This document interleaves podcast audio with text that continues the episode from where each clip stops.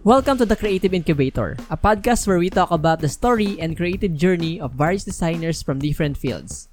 I'm your host, Lad Gutierrez. Ang dancing kasi is a skill, no? It is a talent.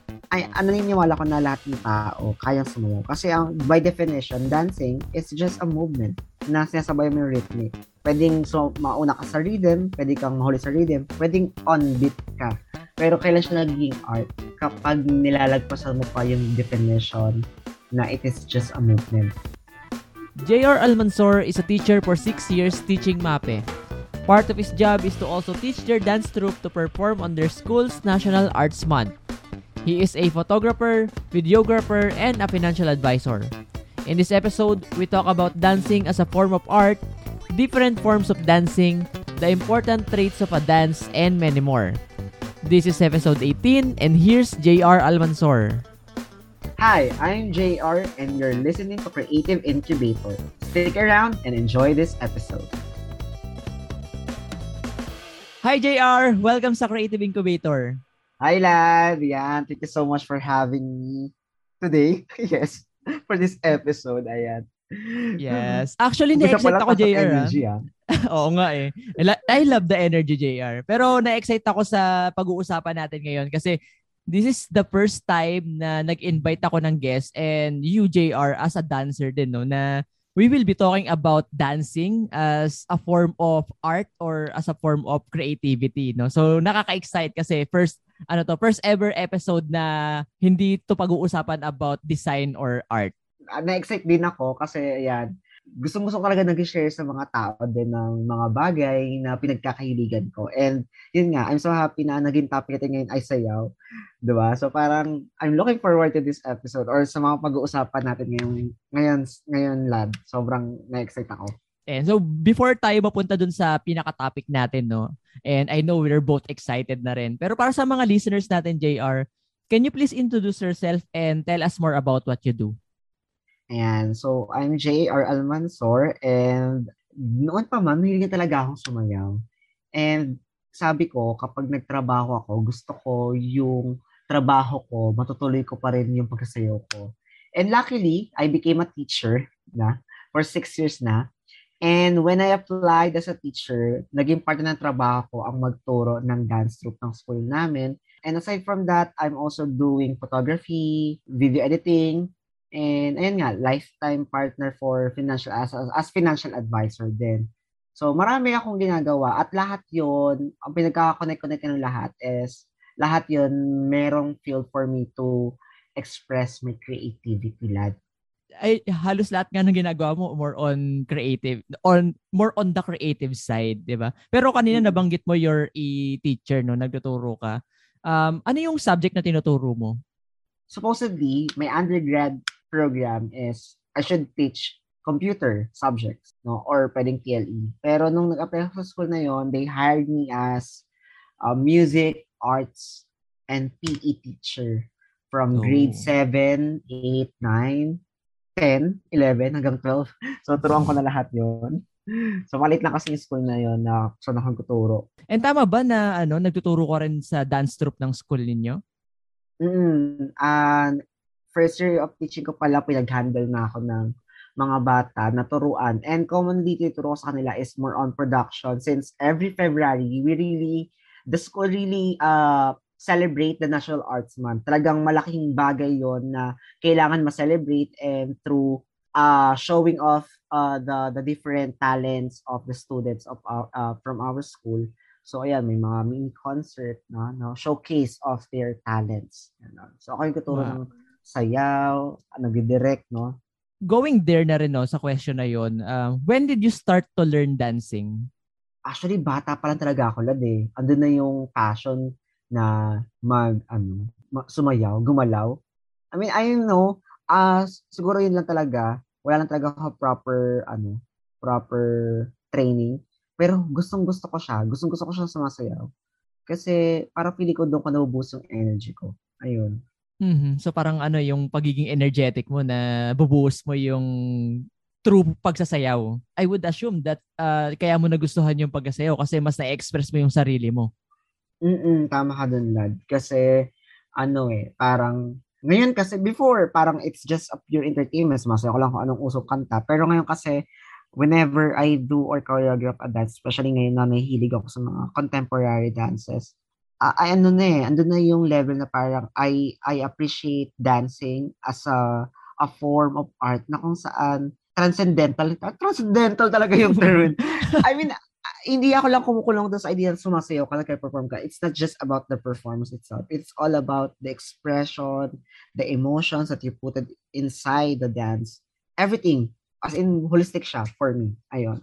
Pero paano mo na, naalala mo pa ba kung paano mo na-discover yung pagkasayaw?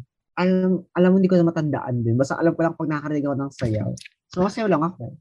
Mm-hmm. Ganun. Parang ano Tapos, na lang, parang ano na lang sa'yo, no? Oh. Ang tawag doon, parang inborn ba yung tawag doon, yung term na yun?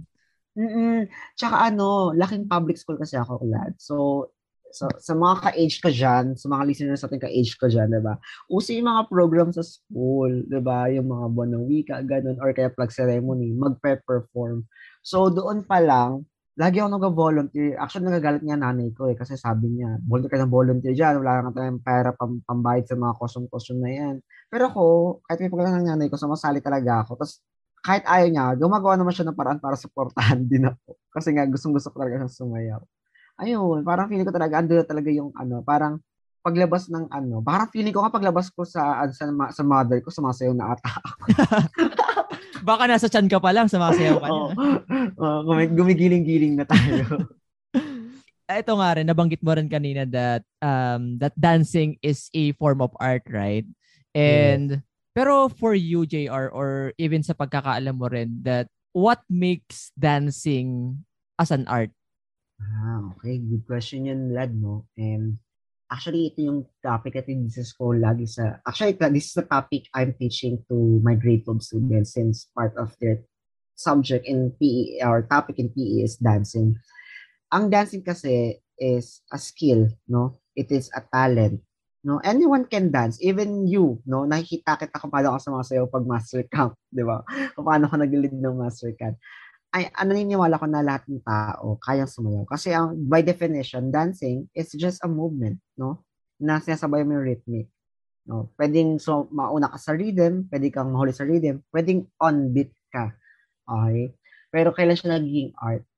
Kapag nilalagpasan mo pa yung definition na it is just a movement. Uh, you put your emotion, you put your heart in your movements, and at the same time, you convey a very important message to your audiences and you can connect to them. For me, dun ko masasabi na yung pagsasayaw ko is a form of art. Parang interesting siya, no? Kasi in in, in general din, 'di ba, that creativity uh, in everything that we do. May mga ganun din na we put our hearts in in sa, sa movement, movement ng kamay natin pag nagpe-painting tayo or minsan kumakanta or even sumasayaw, it's more than just the movement, 'di ba? Sabi mo nga. And oh. and paano mo naman nasasabi na through dancing that you are sending the message or paano naman natatanggap ng tao 'yon? Paano na perceive ng tao 'yon na mes- na mayroon kang message na na ine-express through dancing? Ah, uh, siguro sa performance, no? Siguro bibigyan lang ng mga example sa iyo, lad, no? I Sige. remember pag yun nga, nakwento ko sa'yo kanina, di ba, nag-lead ako ng National Arts Month. And I'm not just leading the National Arts Month, I'm not just teaching the students, I join them. So imagine mo, sumasayaw ako together with my students. And napagkakamalan nga ako minsan ng mga parents ng school namin na si Jante lang din, di ba? na per- kasama sa mga performer. Pero siguro, for two consecutive years na sumasali ako sa mga bata mag-perform. And commonly lagi kong kinukuha ang presentation para matapos ka agad din ako at nakapag-focus ako doon sa iba pang performer doon ako nagko-focus sa doxology part ng program. And for two consecutive years na nag-present kami before the pandemic, lagi pinapalakpakan ng tao yung aming doxology. Naaamin sila sa nakikita nila na hindi lang siya basta doxology na parang simpleng movement. There's story, no? Uh, for me, doon malalaman ko na na-express ko yung sarili ko kapag na-appreciate na yun ng mga tao. Second, uh, mer ano lang, more on self validation na feeling ko na express ko yung sarili ko. I remember, lad, uh, before, um, kasi nga, pag Saturday, pupunta yung mga bata sa school, tapos ako nag-stay lang din ako sa school ng Saturday to to wait for if may mga groupies kasi may mga nagkapaalam mag-stay sa school namin. I remember, lad, uh, meron isang araw na sobrang frustrated ako. No? Hindi ko lang sabihin ko bakit, pero ayun. Mhm. I mean, everyone can be frustrated sa mga nangyari sa buhay nila. So, ang frustrated ko, ang ginawa ko, nila ko yung isang room, tapos ginawa ko yung malaking speaker ng, room, ng school namin. Sinaksak ko doon. Tapos nagpapatugtog lang ako ng mga random na mga ano, mga random na mga ballad or sad music. Tapos, ang ginawa ko lang noon, sumayaw lang ako, gumagalaw lang ako. Freestyle, no? Oh. Tapos, may emotion. Galit ako that time. As in, alam yung pakiramdam na galit gusto mo manakit ng tao. Pero instead Mhm. of doing that kind of thing, no? We don't choose violence. So, ah, ang ginawa ko talaga noon, sarili ko, hindi ko sinaktan yung sarili ko, but ninayaan kong dumalo yung emotion sa buong katawan ko by dancing. And for me, with that, nasasabi ko na na-express ko yung sarili ko. Hindi ko alam kung bakit ako nag-goosebumps, JR. As in, parang nag, ayun, nag-chicken skin yung ano ko, yung balat ko. Pero Mm. ewan ko ah, kasi parang iba talaga yung ano eh, nagagawa ng, ng dancing eh. Kasi eto, pag-usapan nga natin kanina na sa isang event natin, di ba, with the passionate creators, na pag sumasayaw din ako, wala, ano naman, kumbaga parang may emotions din eh. Pero emotions of ah, happiness. Oo. Yeah, 'di ba? Na parang kung ano yung emotion mo, yun yung nailalabas mong ano eh, movement ng katawan mo eh. Kumaga parang kala mo minsan or siguro freestyle siya, 'di ba? Or parang kung ano yung naiisip mong dance step sa sa music. Parang ayun yung emotion eh. Ayun yung expression Mm. ng sarili mo tsaka yung parang message na sinasabi mo eh. 'Di ba? Kumaga parang ano ba, um tama rin ba that the message we are trying to convey through dancing is our emotions? Oo, kasi ano yun, eh, konektado talaga siya, la- lad. Kasi parang buong personality nilalagay mo doon. Parang parang dancing is just oh, ano, para lang din siyang acting. No, you have to put character, you have to put emotions for that certain type of music to create a choreography, to create a movement, and to create an artistry. So, ayun. Galing lang rin ah. Tsaka nakaano talaga, kumbaga parang mas gusto ko tuloy matutunan lalo yung ano, yung pagkasayaw. Hindi lang tawag doon, hindi lang basta entertainment, pero something na ano na parang yun nga 'di ba yung parang yung na-experience mo na meron kang emotions na galit pero nilabas mo lang yun through dancing. Hindi mo sinaktan yung sarili mo or hindi ka nanakit ng ibang tao but rather you just express yourself through dancing. And mas nakakaano eh, parang nagpo-flow rin yung katawan mo. Parang may siguro may scientific something rin din or parang psychological Mm, effect. Tama ka dyan. Yung energy Diba? mo kasi, di ba, parang pag, especially kapag nasa extremities tayo ng mga emotions natin. Di ba sabi nila, do not do not make decisions when you are when you are happy or do not make uh, decision when you are sad.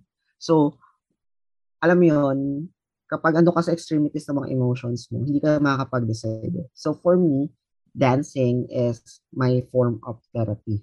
Kasi nasa extremities ka ng emotions mo. Galit ako that time. So, pero ayoko siyang, ayoko siyang magstay ako doon sa galit. So, para ma-release yung energy na yun, kasayaw ako. Pagkapawisan ako, sa tendency yung energy na nasa extremities, magko-cool down yun. Kasi, Mm. na-convert siya into another energy. O tara, may conversion ng energy. Napaka-picture. Naging science No. tayo. Naging science. Wala, wala competition po sa ano na to episode for, the, for today's episode. teacher na teacher talaga, JR. Ayun. Mm, Pero sa ngayon, JR, no, um, ah, moving forward dito sa question ko, may mga form of dancing ba na you are fond of ngayon? Or kumbaga parang yun yung gusto mong ginagawa or sinasayaw? And bakit ayon?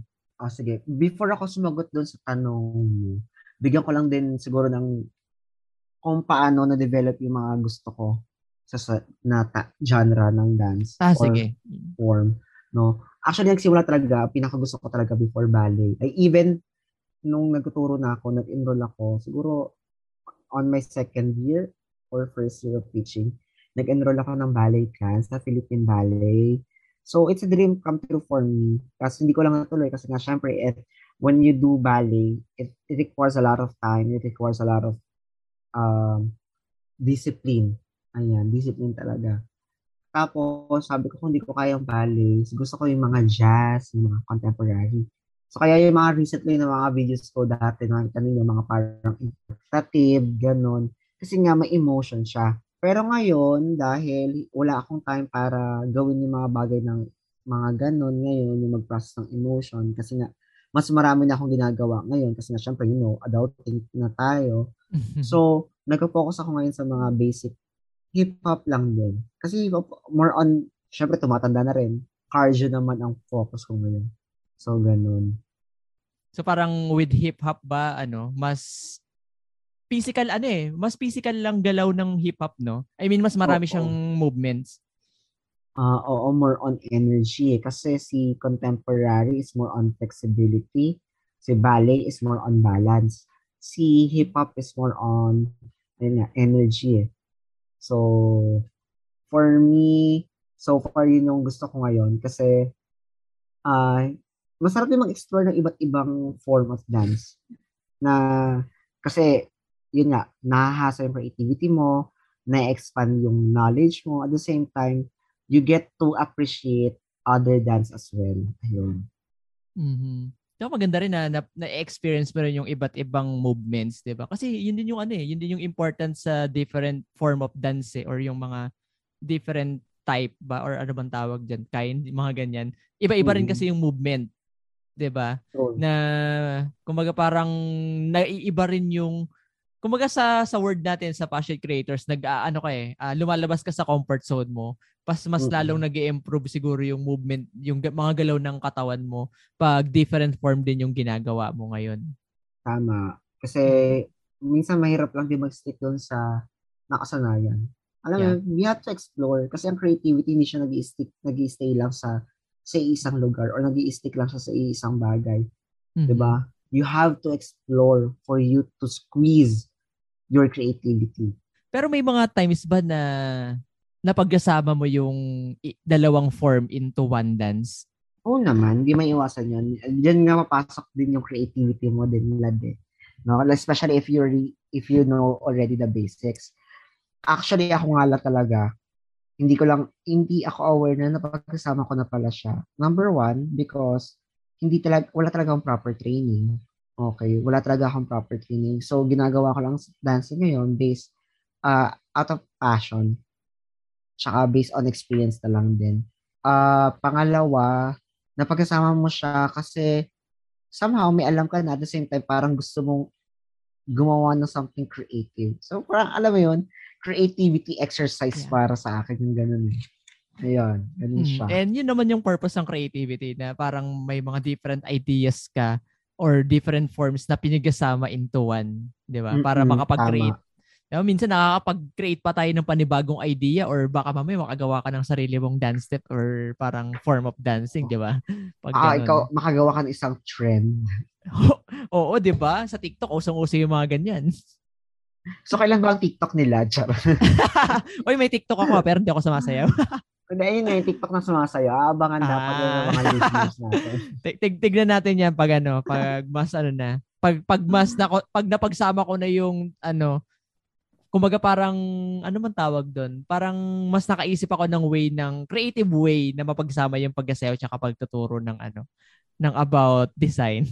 Pero anyway, um, speaking about uh, form of dancing, may mga ano ba, JR? May mga type of dance ba na gusto ka talagang gawin may mga gusto mong gawin pero challenging pa for you?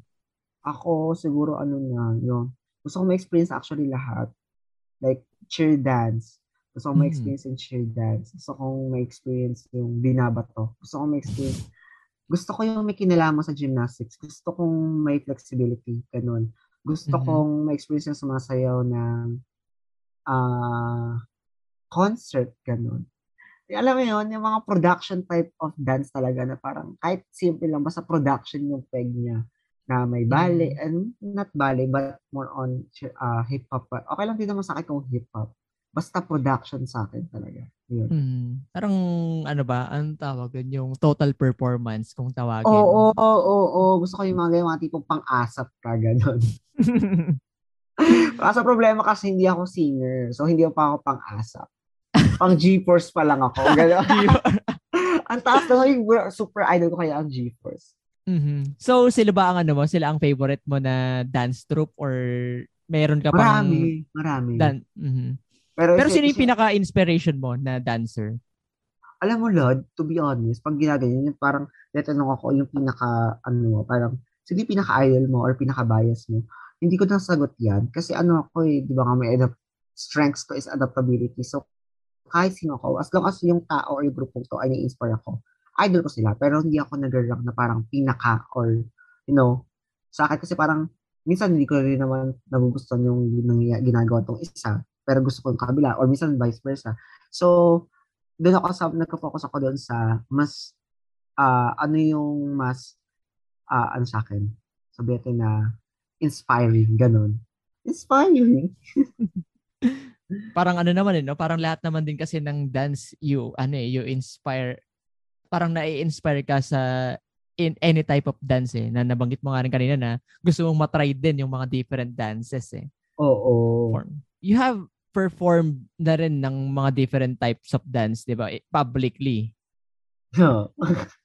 yes. Bukod sa concert, ayun nga, di ba, last time sa ABS-CBN, Diyos ko. Pero alam mo, super happy ako doon. Kasi nalala ko, ah, kaya ako napadpad sa ABS-CBN because of Frey Nanay Julian Torres. Mhm. And nagkukwentuhan kami before, sabi niya, tuwang-tuwa na siya, Jay, tuwang-tuwa na ako kasi nakasayaw na ako dun sa entablado na pinapangarap ko nung bata ko. And while listening to her, tuwang-tuwa ako, sabi ko gusto ko rin ma-experience yun. Tapos, when the opportunity came, I already, I, uh, I eagerly me- uh, message Mami Ju na para sa ko, Mami Ju, gusto ko experience yan. So, binigay naman niya sa akin yung pagkakataon, uh, pinakausap niya sa coordinator.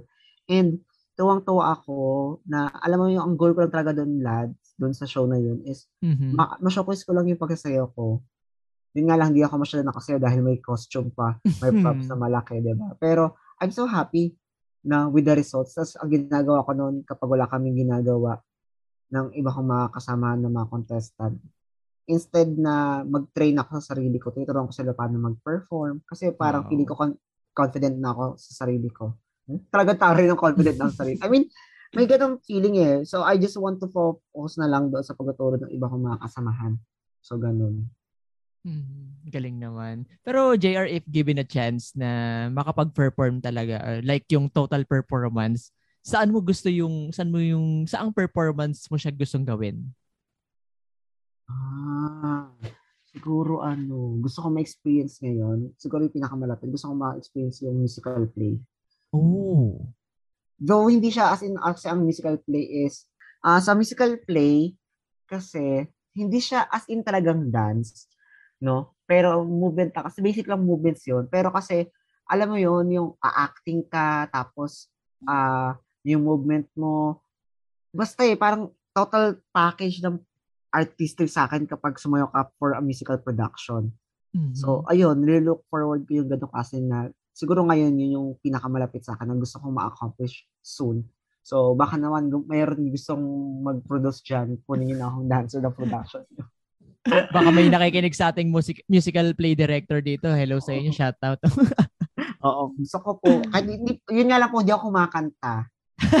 Hindi ako pwede maging part ng koro, ng choir. So, doon na lang po ako sa backup dancers.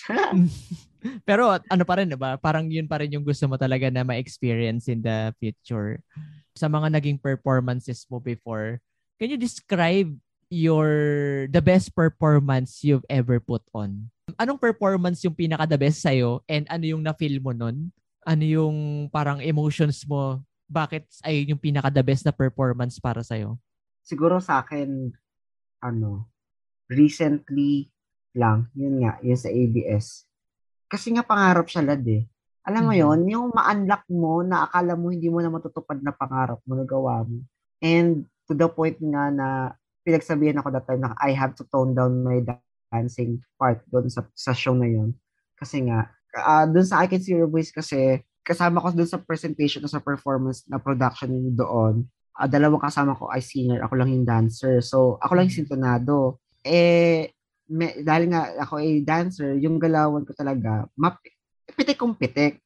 So, Makikita napagsabihan talaga. Ako, mm, parang kapag nakita kagad ako, ay dancer to dito singer, matatanggal kagad ako. So, Mhm. pinagsabihan ako na I have to tone down. Kailangan ko sabayan yung energy ng mga kasama ko din. Though, kailangan, nila, kailangan namin mag-meet halfway. No? For me, challenging kasi sa akin yun. Kasi gusto ko na yun. Pa- pangarap mo yun ng bata. Kasi gusto mo nang sulitin yung pagkakataon, lad. Tapos, ah, may restriction. Pero, Mhm. happy ako sa result. Kasi, every time na nare-review ko yung clip na yun, parang kita-kita doon sa mukha ko yung happiness. So, yun lang. For me, yun yung unforgettable or yung parang talagang ano, memorable, ganun, Mhm. na production. Oo. Tsaka big production kaya talagang best. Yung kahit may restriction, best pa rin yung bibigay mong performance dun eh, no? Oo, tama. Pero I'm happy with the with the experience. Sobrang, alam mo yun, it's a big check to my bucket list. Yeah. At least, di ba? Meron ka ng ano. Susunod na dyan yung musical play na. Oo. So, going back, JR, dun sa topic din natin, no? In dancing, kasi I think lang ako, ah, ina-assume ko lang rin that, that there are uh, specific movements or important movements regardless kung anong form of dancing yan. Well, Mm-mm. correct me if I'm wrong, ah. Pero what specific movements yung important in dancing? Ah, pinaka-positive beat, musicality. Ah, Mhm. movement is you know how to listen and move accordingly to what you have just heard. So, yun ang pinaka-important. Kasi kahit anong movement naman yun eh. No? Para sa akin, kahit anong movement. Wala, there's no such thing as a specific movement na kailangan talaga. Kasi bawat genre may specific yan. For example, in hip-hop, may mga basic steps or may mga basic movements sa hip-hop. May mga basic movements sa ballet. So, ganon. Mhm. So, stick ka lang Basta- dapat sa ano, sa, Mhm. stick ka lang sa ah, basics, ganon. Ayan. Tsaka talagang huwag ka mawawala sa beat. Kasi that's, that's the ano, eh, purpose of dancing eh. Yung sabayan mo yung rhythm, ganon yung tempo, and etc. Yan. Mhm. Pero having you said that, JR, can you dance without music? Actually, yes. Kasi, ang music, it can be an imaginary music or not. Like, for example, narinig mo yung hangin, paano mo interpret yung tunog ng hangin sa'yo? Diba? So, parang ano siya eh, parang imagine mo, nag, nag, yung mga nagko-kung fu or yung mga nag-martial arts, diba? Yung sumasabay sa. Tai Chi ata yun, di ba? Yung may mga movements. Parang ganun, oo. Oo, yeah. It's, it's a dance. No, di ba? Imagine mo, pero hindi niya natin naririnig yung sound. Sila lang nakakarinig nun. No? Kasi for me, yan ang tituro eh. Ang dancing, hindi lang siya kailangan ng music. Kasi anyone or anything can produce music. Like, o di ba, tipong yung, nalala mo yung kay Charlie Puth na kanta na Light Switch, di ba? Light Mhm. switch lang talaga yun, di ba? Tapos bila nagkaroon na ng beat. So, it depends on the artist on how he or she will interpret the sounds that he or she is trying to listen to. So, ano man yung naririnig niya. Ayun. Kaya that's why dancing is really a form of art eh, 'di ba? Na Mm-mm. very creative din yung mga dancer na even walang music, they can create a music of their own. 'Di ba? Kasi yung nasabi mo nga kanina na beat, pwede nga sabayan lang yung beat ng heart nila eh. May ano na yun, 'di ba? Parang pwede mo Oo. nang gawan ng movement yun eh, na kahit wala kang music. You can have or imagination din. Kumbaga parang yung creativity na through dancing, dun mo nalalabas yung or na-express mo yung sarili mo eh. Na kahit wala kang music talaga totally, you can create music with anything.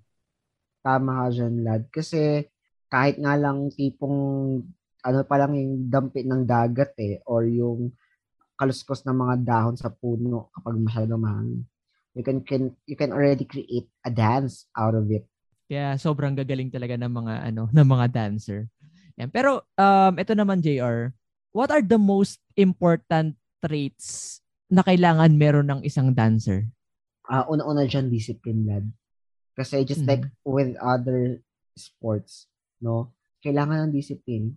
Ah, in what aspect? Number one, of course, diet. Siyempre, lalo na kung ikaw ay gusto mo talagang mag, katulad ko na gusto mag-contemporary. So, iniiwasan ko yung mga tumaba ako ng bongga kasi baka bumigit ako. Mhm. Another thing na ah traits na dapat na meron ang isang dancer is humility, no? Na hindi mo alam lahat. May mas magagaling pa sa'yo na mga dancers. So you have to listen to them, you have to watch them, you have to learn from them. And lastly, yung pangatlo na tra- important trait is to be creative na hindi lang mag-stick sa isa. I mean, sa creativity, kasi sa ibang bagay, kailangan taga-stick to one lang. Ah, may pinaghuhugutan. no. Dancing pa ba to, JR? oh, dancing pa to, dancing pa to live. So, ayun, uh, mag-explore ka ng mga bagay na hindi mo masyado ginagawa when it comes to dancing. Like, hindi ka sanay magganto ng class ng steps. Try mo, pag-aralan mo. Wala naman mawawala eh. Nag-gain ka pa kasi natuto ka. Kumbaga parang ano rin eh, no? Na kung hindi lang ibig sabihin na ito lang yung alam mo, eh, ito lang yung pag-aaralan mo. I mean, okay Tama. siya. Okay siya na ganun kasi meron kang parang ang tawag doon expertise, 'di ba? Pero mm-hmm. para sa sarili mo, for you to become more creative na baka mamaya pwede mo pang ma-inject yung matututunan mo dun sa sa specifically na pinag-aaralan mo ngayon, 'di ba? Na pagka-aaralan mo yung ibang mga forms form of dances, ganyan. Mm-hmm. 'Di ba? Kaya very creative ang ano talaga, ang ang dancing. No, parang gusto ko tuloy magsayaw mamaya ng walang music. Sige, try mo. Promise, ano siya, relaxing din naman siya. Mm-hmm. Kasi ano, sa, actually, ginagawa ko minsan yung dancing pag kinakabahan ako bago ako mag-talk. Mm. I mean, pag, yung umaga parang pang warm up ko. Oo, na, pang pawala ano, ng stress. Pang pawala ng stress. I mean, ang daming pwedeng gawin. I, ang daming pwedeng benefits ng pagsasayaw eh. Bukod sa healthy nga, ano nga rin, di ba? Physical health, di ba? Yung mga ganyan. Tapos, Mm-mm. yung kaninang napag-usapan natin about sa emotions, pag, uh, pag galit ka na do, sa true dancing mo mailalabas yung galit mo, hindi sa mananakit ka or something na ganun. Pero Mm-mm. sa akin din ganun eh. May ganun din akong way na pag kinakabahan ako, pampatanggal ng stress, so pag, pampatanggal ng kaba na napapasayaw ako. And para papatugtog lang ako ng something or anything. Tapos basta may beat din, nasasabayan ko kahit ano. Mm-mm. Kasi parang ano nga eh, parang pag doon, nare-release mo yung energy na dapat hindi nag stick sa katawan mo. Ayun. Yeah. Mm-mm. Pero eto naman JR, good thing na rin talaga na na-invite kita dito as a dancer na ikaw yung isa sa mga unang uh, makakapag-talk about dancing. And I know no na even in dancing that we have na tinatawag na creativity block or creative block, 'di ba? Na maybe mm-hmm. pag pag parang gusto mo gumawa ng sayaw or gusto mo express yung sarili mo, nagkakaroon ka ng block na hindi mo siya magawa. Pero ikaw in dancing, how do you unleash your creativity? Ah, uh, I listen to music. Nag-absorb ako ng emotion.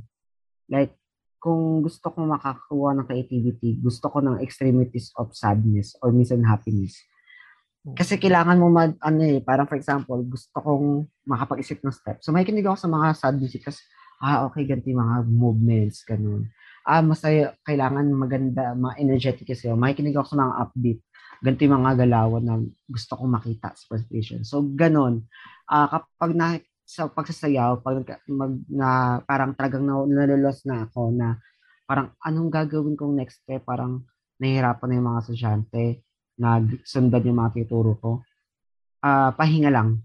No? And then look for other things that might work for that steps. Ayun. We're nearing to our end of the episode, JR. Ano naman yung advice mo sa mga creatives and dancers out there or even sa mga gustong matuto sumayaw? Unang-una, lad, no, gusto ko na sabihin sa kanila na kapag gusto nilang sumayaw, wag nang tigilan before talaga parang feeling ko ang pangit ng ng tempo ko, ang pangit ng beat ko. Tapos denial pa ako na parang, o oh, bakit kaya TikTok? Diba? Before pandemic. O ba't ka may TikTok?